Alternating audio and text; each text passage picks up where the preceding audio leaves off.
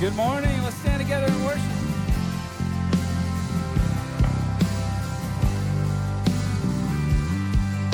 Your word stands firm through the fire in the flood when the world crashes down on us.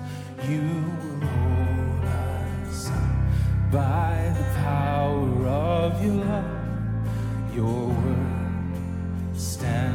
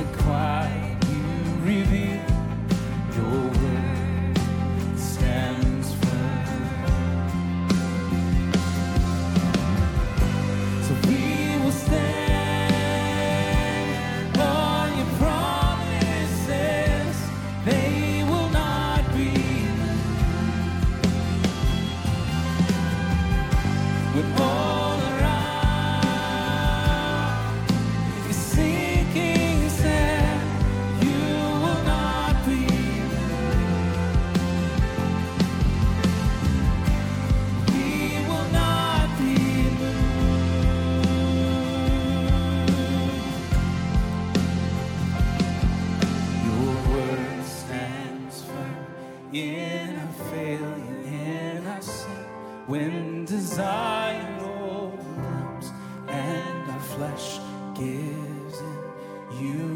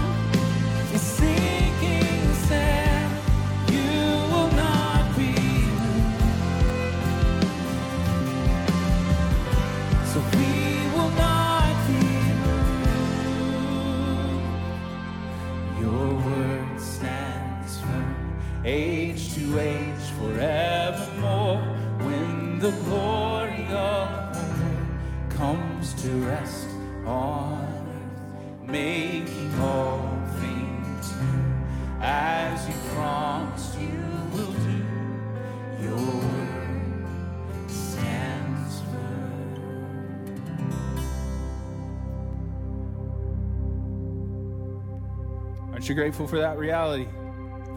His promises never change.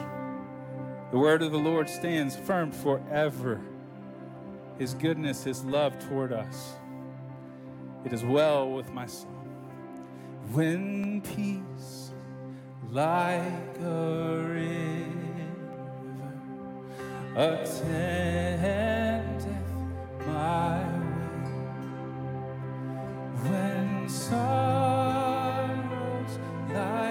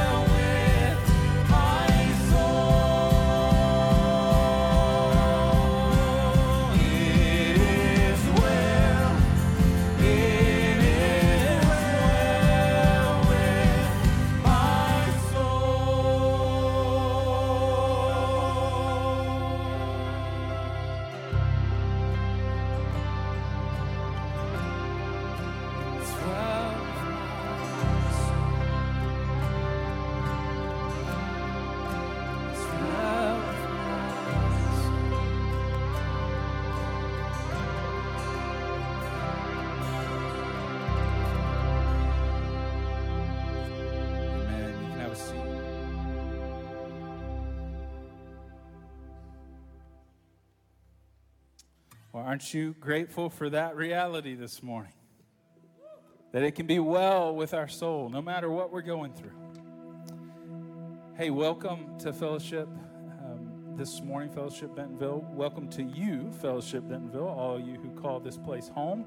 We know the church is a people, not a place, so welcome to you.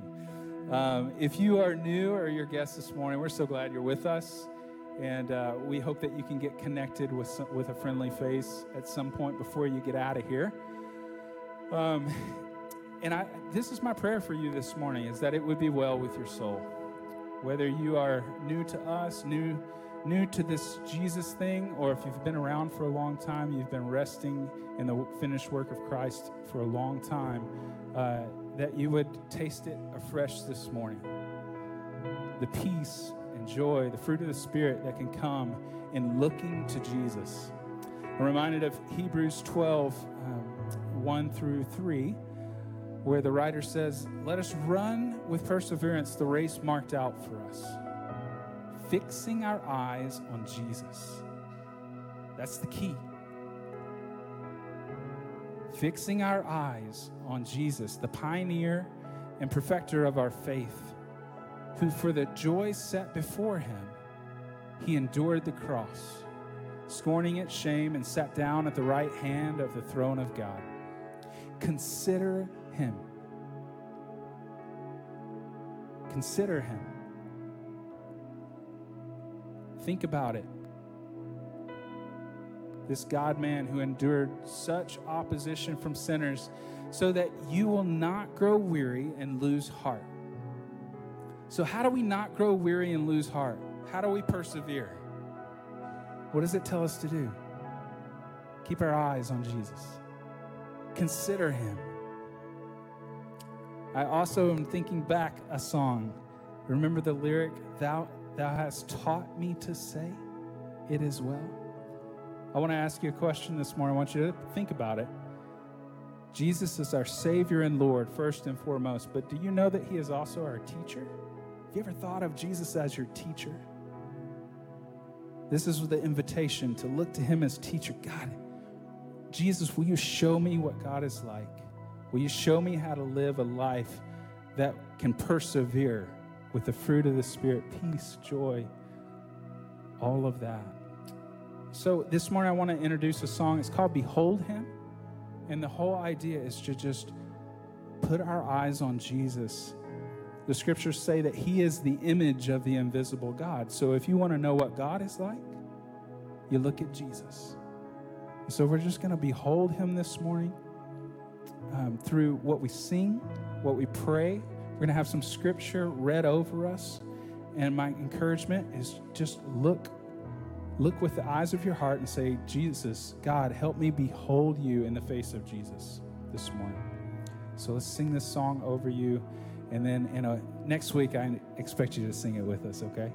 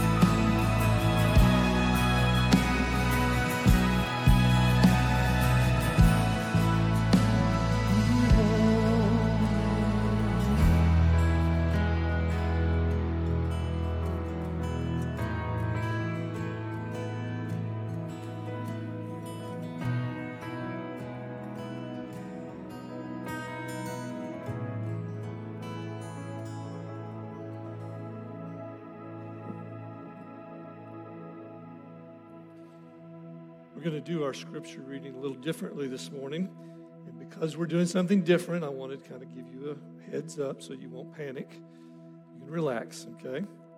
I want to introduce you to kind of an ancient way of reading scripture. It's called contemplative reading. And, and essentially, it just involves taking time to thoughtfully engage the scripture, to give God space to speak to us through his word. And because this is different, I'm going to tell you in advance how we're going to do it. Uh, Dick and Connie Nervig are going to be reading through John chapter 9 twice with us. The first time, I just want you to listen.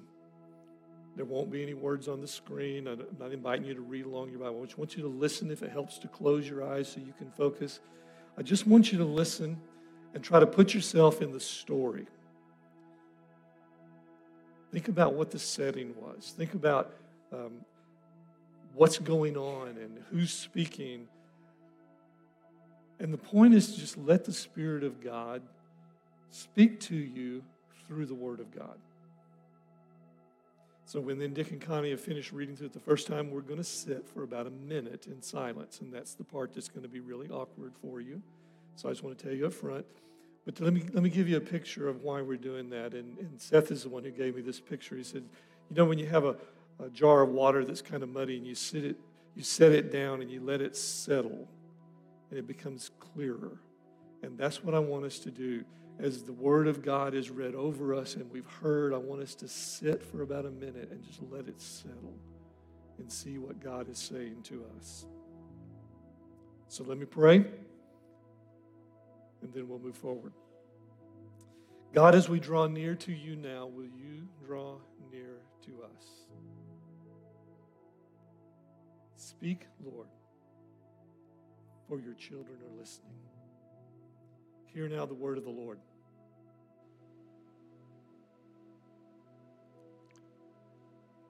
As he passed by, he saw a man blind from birth. And his disciples asked him, Rabbi, who sinned, this man or his parents, that he was born blind? Jesus answered, It was not that this man sinned or his parents, but that the works of God might be displayed in him. We must work the works of him who sent me while it is day. Night is coming when no one can work. As long as I am in the world, I am the light of the world. Having said these things, he spit on the ground and made mud with the saliva, and then he anointed the man's eyes with the mud and said to him, Go, wash in the pool of Siloam, which means sent. So he went and washed and came back seeing. The neighbors and those who had seen him before as a beggar were saying, Is this not the man who used to sit and beg? Some said, It is he. Others said, No, but he is like him. He kept saying, I am the man. So they said to him, Then how were your eyes opened? He answered, The man called Jesus made mud and anointed my eyes and said to me, Go to Siloam and wash. So I went and washed and received my sight. They said to him, Where is he? He said, I do not know. They brought to the Pharisees the man who had formerly been blind. Now it was a Sabbath day when Jesus made the mud and opened his eyes. So the Pharisees again asked him how he had received his sight. And he said to them, He put mud on my eyes, and I washed, and I see. Some of the Pharisees said, This man is not from God, for he does not keep the Sabbath. But others said, How can a man who is a sinner do such signs? And there was division among them. So they said again to the blind man, What do you say about him, since he opened your eyes? And he said, He is a prophet. The Jews did not believe that he had been blind and had received his sight until they called the parents of the man who had received his sight and asked them, Is this your son, who you say was born blind? How then does he now see? His parents answered, We know that this is our son, and that he was born blind. But how he now sees, we do not know, nor do we know who opened his eyes. Ask him, he is of age, he will speak for himself. His parents said these things because they feared the Jews, for the Jews had already agreed that if anyone should confess Jesus to be Christ, he was to be put out of the synagogue. Therefore, his parents said, He is of age, ask him. So for the second time, they called the man who had been blind and said to him, Give glory to God. We know that this man is a sinner. He answered, Whether he is a sinner, I do not know. One thing that I do know, that though I was blind, now I see. They said to him, What did he do to you? How did he open your eyes? He answered them, I have told you already, and you would not listen. Do, why do you want to hear it again? Do you also want to become his disciples? And they reviled him, saying, You are his disciple, but we are disciples of Moses. And we know that God has spoken to Moses, but as for this man, we know, we do not know where he comes from. The man answered, Why, this is an amazing thing. You do not know where he comes from, yet he opened my eyes. We know that God does not listen to sinners, but if anyone is a worshiper of God and does his will, God listens to him. Never since the world began has it ever been heard that anyone opened the eyes of the man born blind. If this man were not from God, he could do nothing. They answered him, You were born in utter sin, and would you teach us? And they cast him out. Jesus heard that they had cast him out, and, af- and having found him, he said, Do you believe in the Son of Man? He answered, And who is he, sir, that I may believe in him? Jesus said to him, You have seen him, and it is he who is speaking to you. He said, Lord, I believe. And he worshiped him. Jesus said, For judgment I came into this world, that those who do not see may see, and those who see may become blind.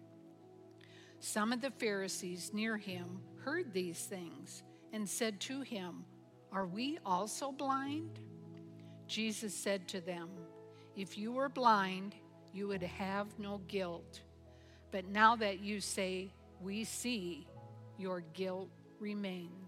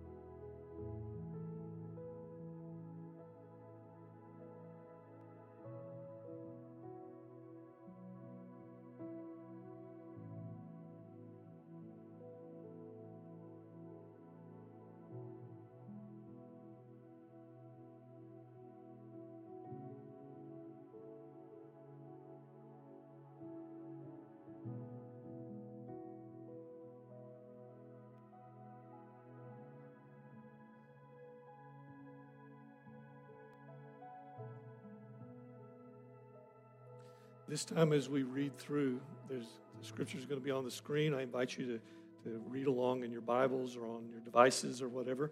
If you have something that you want to take notes with, uh, this would be a good time to do that. Or just underline in your Bible, it's okay.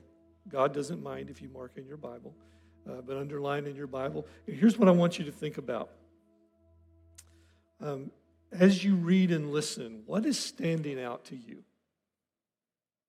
Is there a word or a phrase that just catches your attention? Is there a question or a statement that just kind of grabs you? Note those or underline them or, or write a note out to the side. And then write down your thoughts. What is God saying to you? What is God bringing to your mind as you read and hear this scripture again? So, again, Hear the word of the Lord. As he passed by, he saw a man blind from birth. And his disciples asked him, Rabbi, who sinned, this man or his parents, that he was born blind? Jesus answered, It was not that his, this man sinned or his parents, but that the works of God might be displayed in him. We must work the works of him who sent me while it is day. Night is coming when no one can work. As long as I am in the world, I am the light of the world. Having said these things, he spit on the ground and made mud with the saliva. Then he anointed the man's eyes with the mud and said to him, Go, wash in the pool of Siloam, which means sent. So he went and washed and came back seeing. The neighbors and those who had seen him before as a beggar were saying, Is this not the man who used to sit and beg? Some said, It is he. Others said, No, but he is like him. He kept saying, I am the man. So they said to him, Then how were your eyes opened? He answered, The man called Jesus made mud and anointed my eyes and said to me, Go to Siloam and wash. So I went and washed and received my sight. They said to him, Where is he? He said, I do not know. They brought to the Pharisees the man who had formerly been blind. Now it was a Sabbath day when Jesus made the mud and opened his eyes. So the Pharisees again asked him how he had received his sight. And he said to them, I put mud in my eyes, I washed, and I see. Some of the Pharisees said, This man is not from God, for he does not keep the Sabbath. But others said, How can a man who is a sinner do such signs? And there was division among them. So they said again to the blind man, What do you say about him, since he has opened your eyes? He said, He is a prophet. The Jews did not believe that he had been blind and had received his sight until they called the parents of the man who had received his sight and asked them, Is this your son, who you say was born blind? How then does he now see? His parents answered, We know that this is our son, and that he was born blind. But how he now sees, we do not know, nor do we know who opened his eyes. Ask him, he is of age, he will speak for himself. His parents said these things because they feared the Jews, for the Jews had already agreed that if anyone should confess Jesus to be Christ, he was to be put out of the synagogue. Therefore, his parents said, He is of age, ask him. So for the second time, they called the man who had been blind and said to him, Give glory to God. We know that this man is a sinner. He answered, Whether he is a sinner, I do not know. One thing I do know that though I was blind, now I see. They said to him, What did he do to you? How did he open your eyes? He answered them, I have already told you, and you would not listen. Why, why do you want to hear it again? Do you want to become his disciples? And they reviled him, saying, You are his disciples, but we are disciples of Moses. We know that God has spoken to Moses, but as for this man, we do not know where he comes from. The man answered, Why, why this is amazing thing. You do not know where he comes from, yet he opened my eyes. We know that God does not listen to sinners, but if anyone is a worshiper of God and does his will, God listens to him. Never since the world began has it, has it been heard that anyone that opened the, the eyes of a man born blind If this man were not from God, he could do nothing. They answered him, You were born in utter sin, and would you teach us?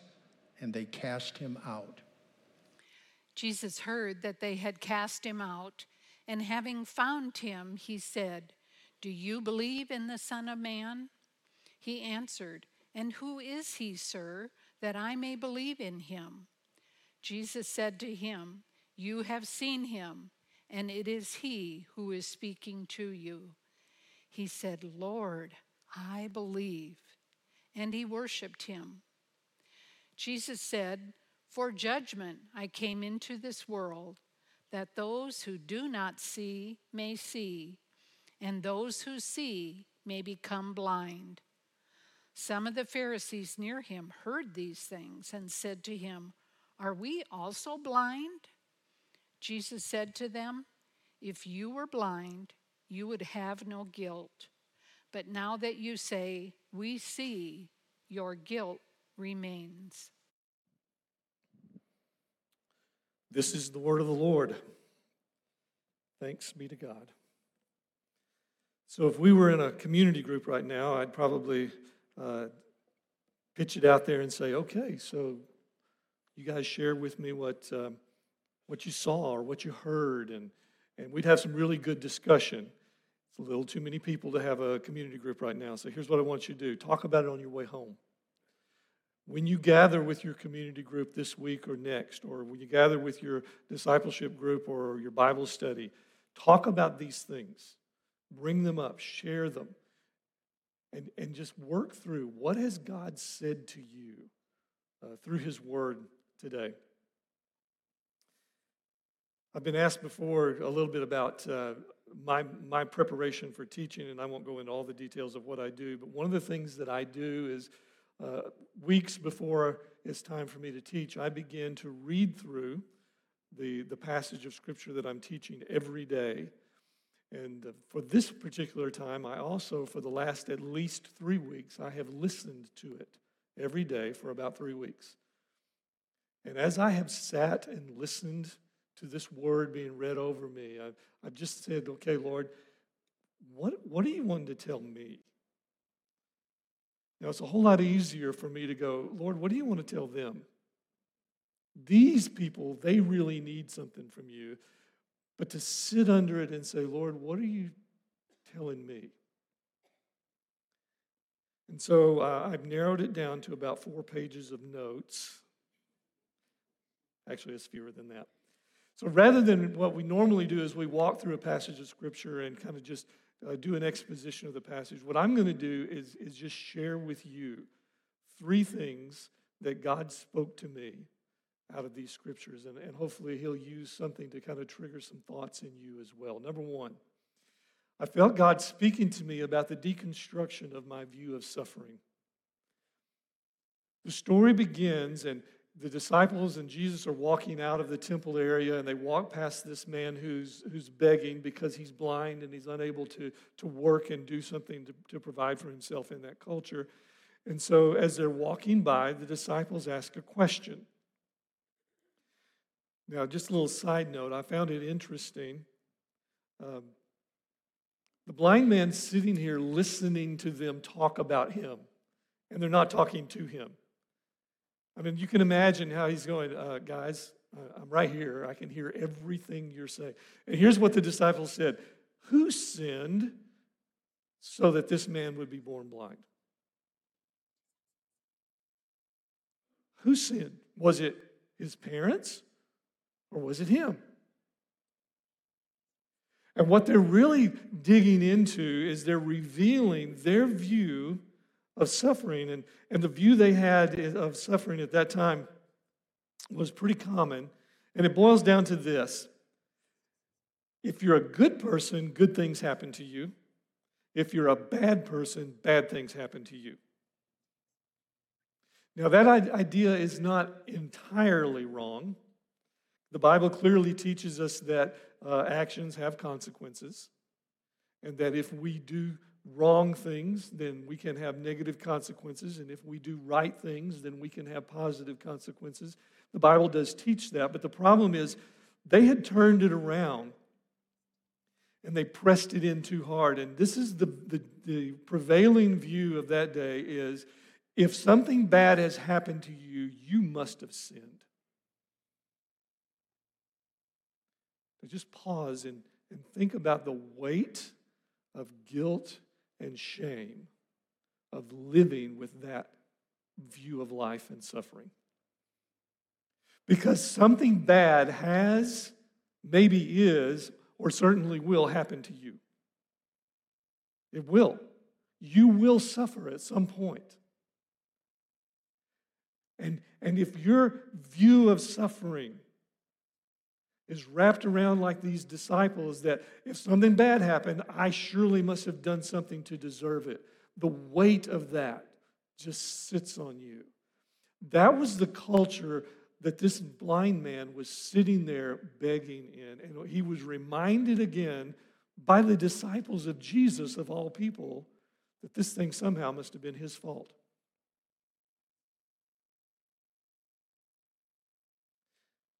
Now, when I read about uh, these things, I'm really quick to say, boy, those disciples, they are just thick. Do they not get it?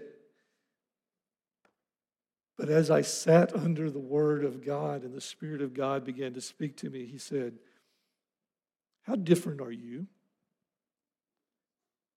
You see, I live life from a perspective, if I'm not careful, of thinking, you know, if I do all the right things, if I behave the right way, if I keep myself away from the bad things, if I develop the right disciplines and practices in my life, then my life will probably be pretty good and pretty easy because I expect God will bless me for that. And I realize I am living this philosophy that the disciples are talking about. Or as I look back at my life when, when very difficult things uh, had come into my life and, and I remember a particular one, one particular time just sitting there saying, God, what did I do? How did I mess up? Where did I go wrong for all of this to be crashing down around me?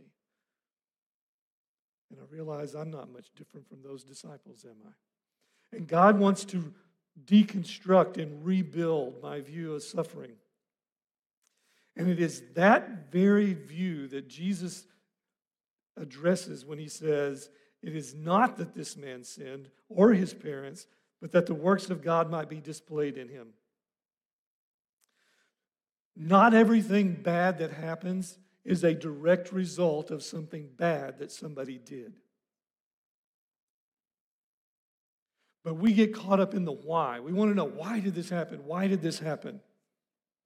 And my friend Dr. Gary Oliver, uh, who from John Brown University, is also a member of fellowship. He says we almost never get an answer to the why question.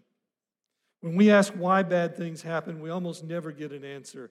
He says the better question is not why, but what. What is God showing me and doing in me through this? And that's what Jesus says to his disciples. It's not because of the sin, the why, but what? that the works of God might be displayed in him.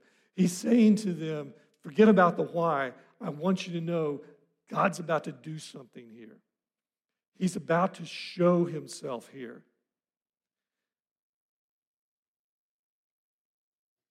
God chooses to step into our suffering. So, whatever your suffering is, I may not be able to tell you the why, but I can tell you He wants to show who He is and what he is like in that experience of suffering.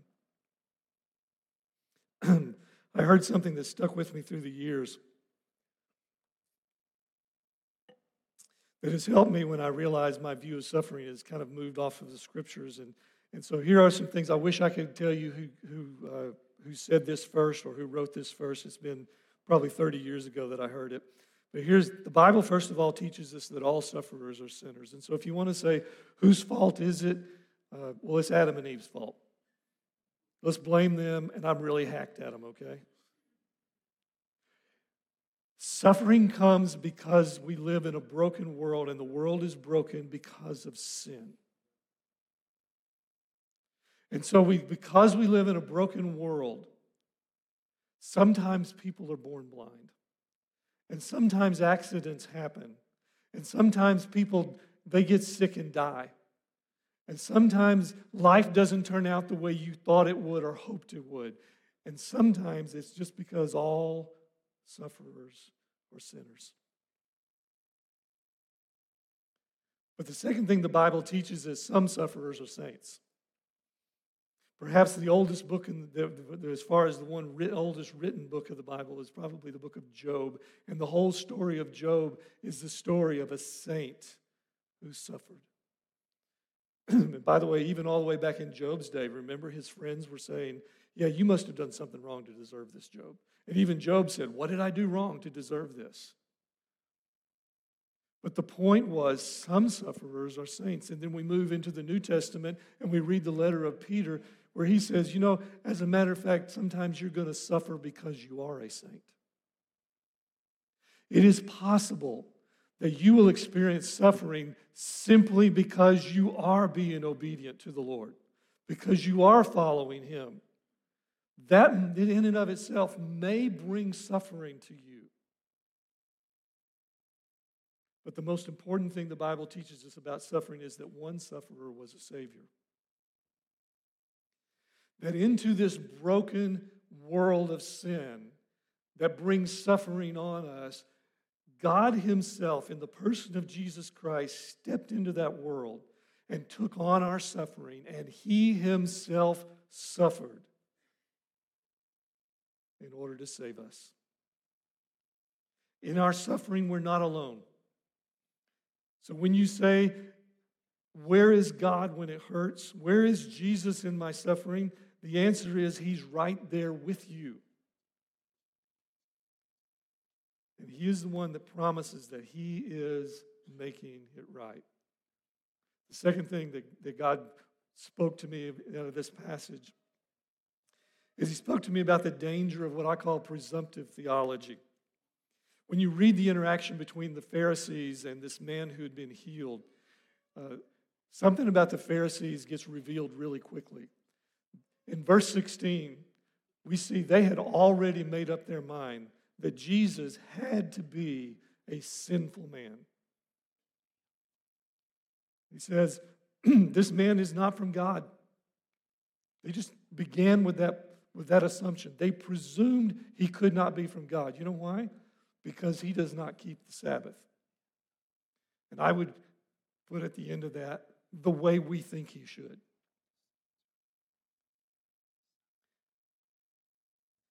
God couldn't possibly use him. He's a sinner. He doesn't keep the Sabbath according to our interpretation of the law. In fact, as you go, as you continue to read the, the interaction, they had even do some mental and spiritual gyrations to try to explain what happened. Because here's their thought this man can't be from God, therefore, he couldn't have healed this man. So now we have to find an explanation. Their first explanation was, well, the guy really wasn't blind. Because they even called the parents in and said, we don't really believe he was blind. Uh, was he really blind? And they said, yes, he was blind from birth. So they couldn't deal with that. So then they brought the guy in and they said, okay, come on, give glory to God, which means fess up. Come on, tell the truth. How did this really happen? It couldn't have been him. They thought he was making the story up that Jesus didn't really heal him. And when that approach didn't work, they decided just to go ahead and attack the character of Jesus and the character of the blind man to make them feel better about themselves. He's a sinner. God couldn't use him. You were born in utter sin. Get out of here. And all of that was rooted in this one truth they were very quick to say, God would never. Well, God would never use a sinful man. God would never heal somebody on the Sabbath. So I, and it all had to do with their view of the Sabbath. So I did a quick read of what the Bible says about the laws of the Sabbath, and they're actually pretty few and pretty simple. Remember the Sabbath to keep it holy. Six days you shall labor, On the seventh day you shall rest. And that pretty much sums it up. And yet, by Jesus' day, these Pharisees and the, the people who had preceded them had come up with a stack of hundreds of rules about the Sabbath, of what you could and could not do. And in their mind, to heal somebody of anything, because Jesus ran into this problem uh, in other situations, to heal somebody of anything, that was work. And you can't work on the Sabbath. And therefore, God would not do that. So it couldn't have been God. And their, their view of God was so narrow and so rigid that they missed the work of God right in front of them. I want you to imagine with me a scenario. This is not a, it didn't really happen. It's not in Scripture. It's a pretend moment that just I thought was interesting. So let's imagine that this man in our story meets another man that Jesus had healed from blindness because Jesus healed other people from blindness as well. And the conversation goes something like this I was blind and Jesus healed me. No kidding, me too. Oh, well, then tell me about it. Well, he put his hand on my eyes and I could see. Wait, no mud? You didn't have to wash your eyes in a pool? Nope. Well, that couldn't have been Jesus because that's not how he heals blind people.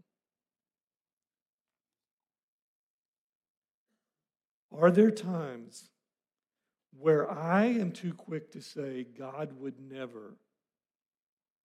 And because of that, I fail to see the work of God. He doesn't work the way I expect him to. He doesn't work the way I thought he would. He doesn't work the way I think he should. And so I miss what he's doing because he doesn't fit my presumptions of what he should and shouldn't do or can and can't do. So if you ever hear yourself saying, God would never, think long and hard about what you say next because Scripture basically boils it down to two things God would never do anything that is contrary to his character or that contradicts his word.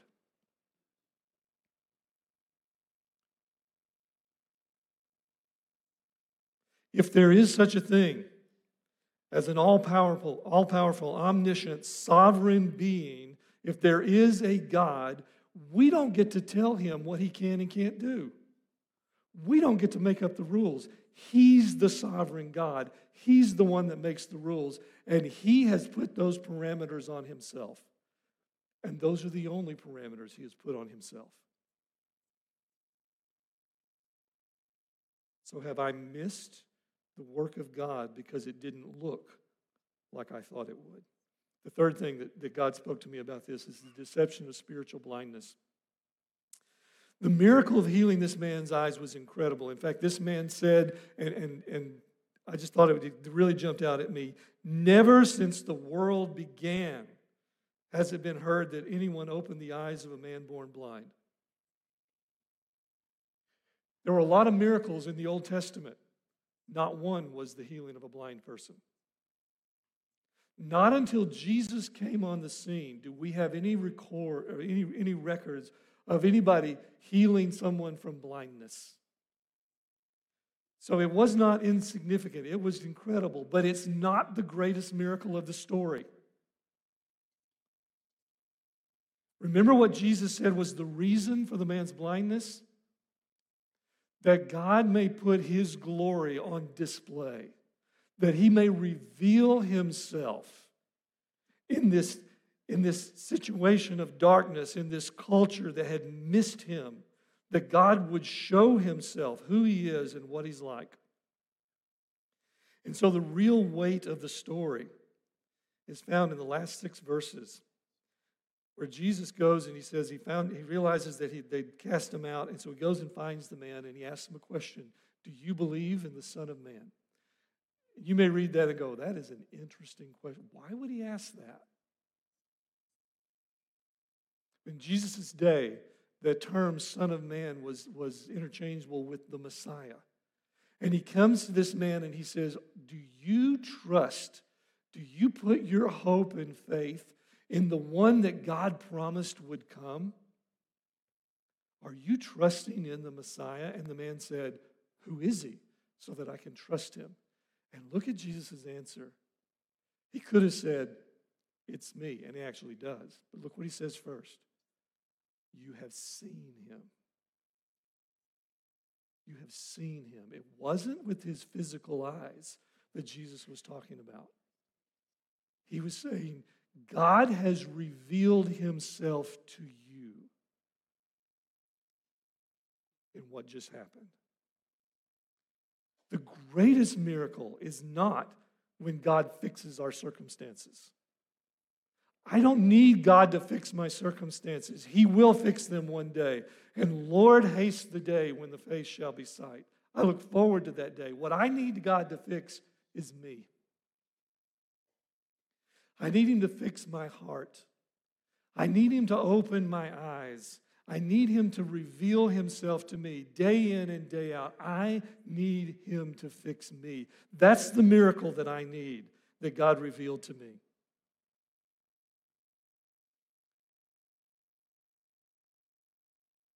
Jesus closes with this statement I came for judgment so that the blind can see and the seeing can become blind. For years, as I've read this, I, I, I thought that the judgment was for those that, that were, you know, the seeing people, that God would make them blind. That was his judgment. But then I looked at the question the Pharisee said, Are we also blind? And Jesus said, If you were blind, you would have no guilt. And it just dawned on me perhaps when God takes me when I think that I can see and shows me that I'm blind, that's actually a work of grace. When God reveals my need for Him, that's when He can come in and do a work of grace in my heart. And the judgment was when the blind people who think they can see refuse to admit that they're blind.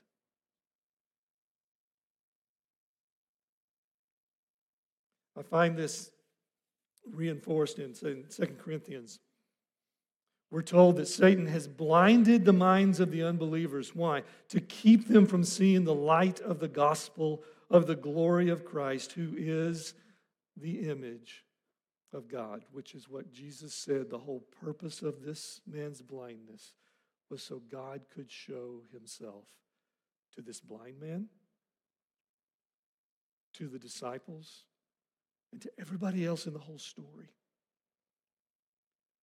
So the story begins with the disciples saying, How has sin caused this, mind, this man to be blind? And it ends with Jesus saying, Blindness is actually what keeps us trapped in our sin. So I want to give you some questions to think about. They're pretty simple, but just some things to think about um, as the worship team comes and we're going to sing an old hymn together. Do you need Jesus to change your view of suffering? Or have you missed God's work because it didn't look like what you were expecting? Are you still trapped in your spiritual darkness because you won't admit that you're blind and you need Jesus to give you sight?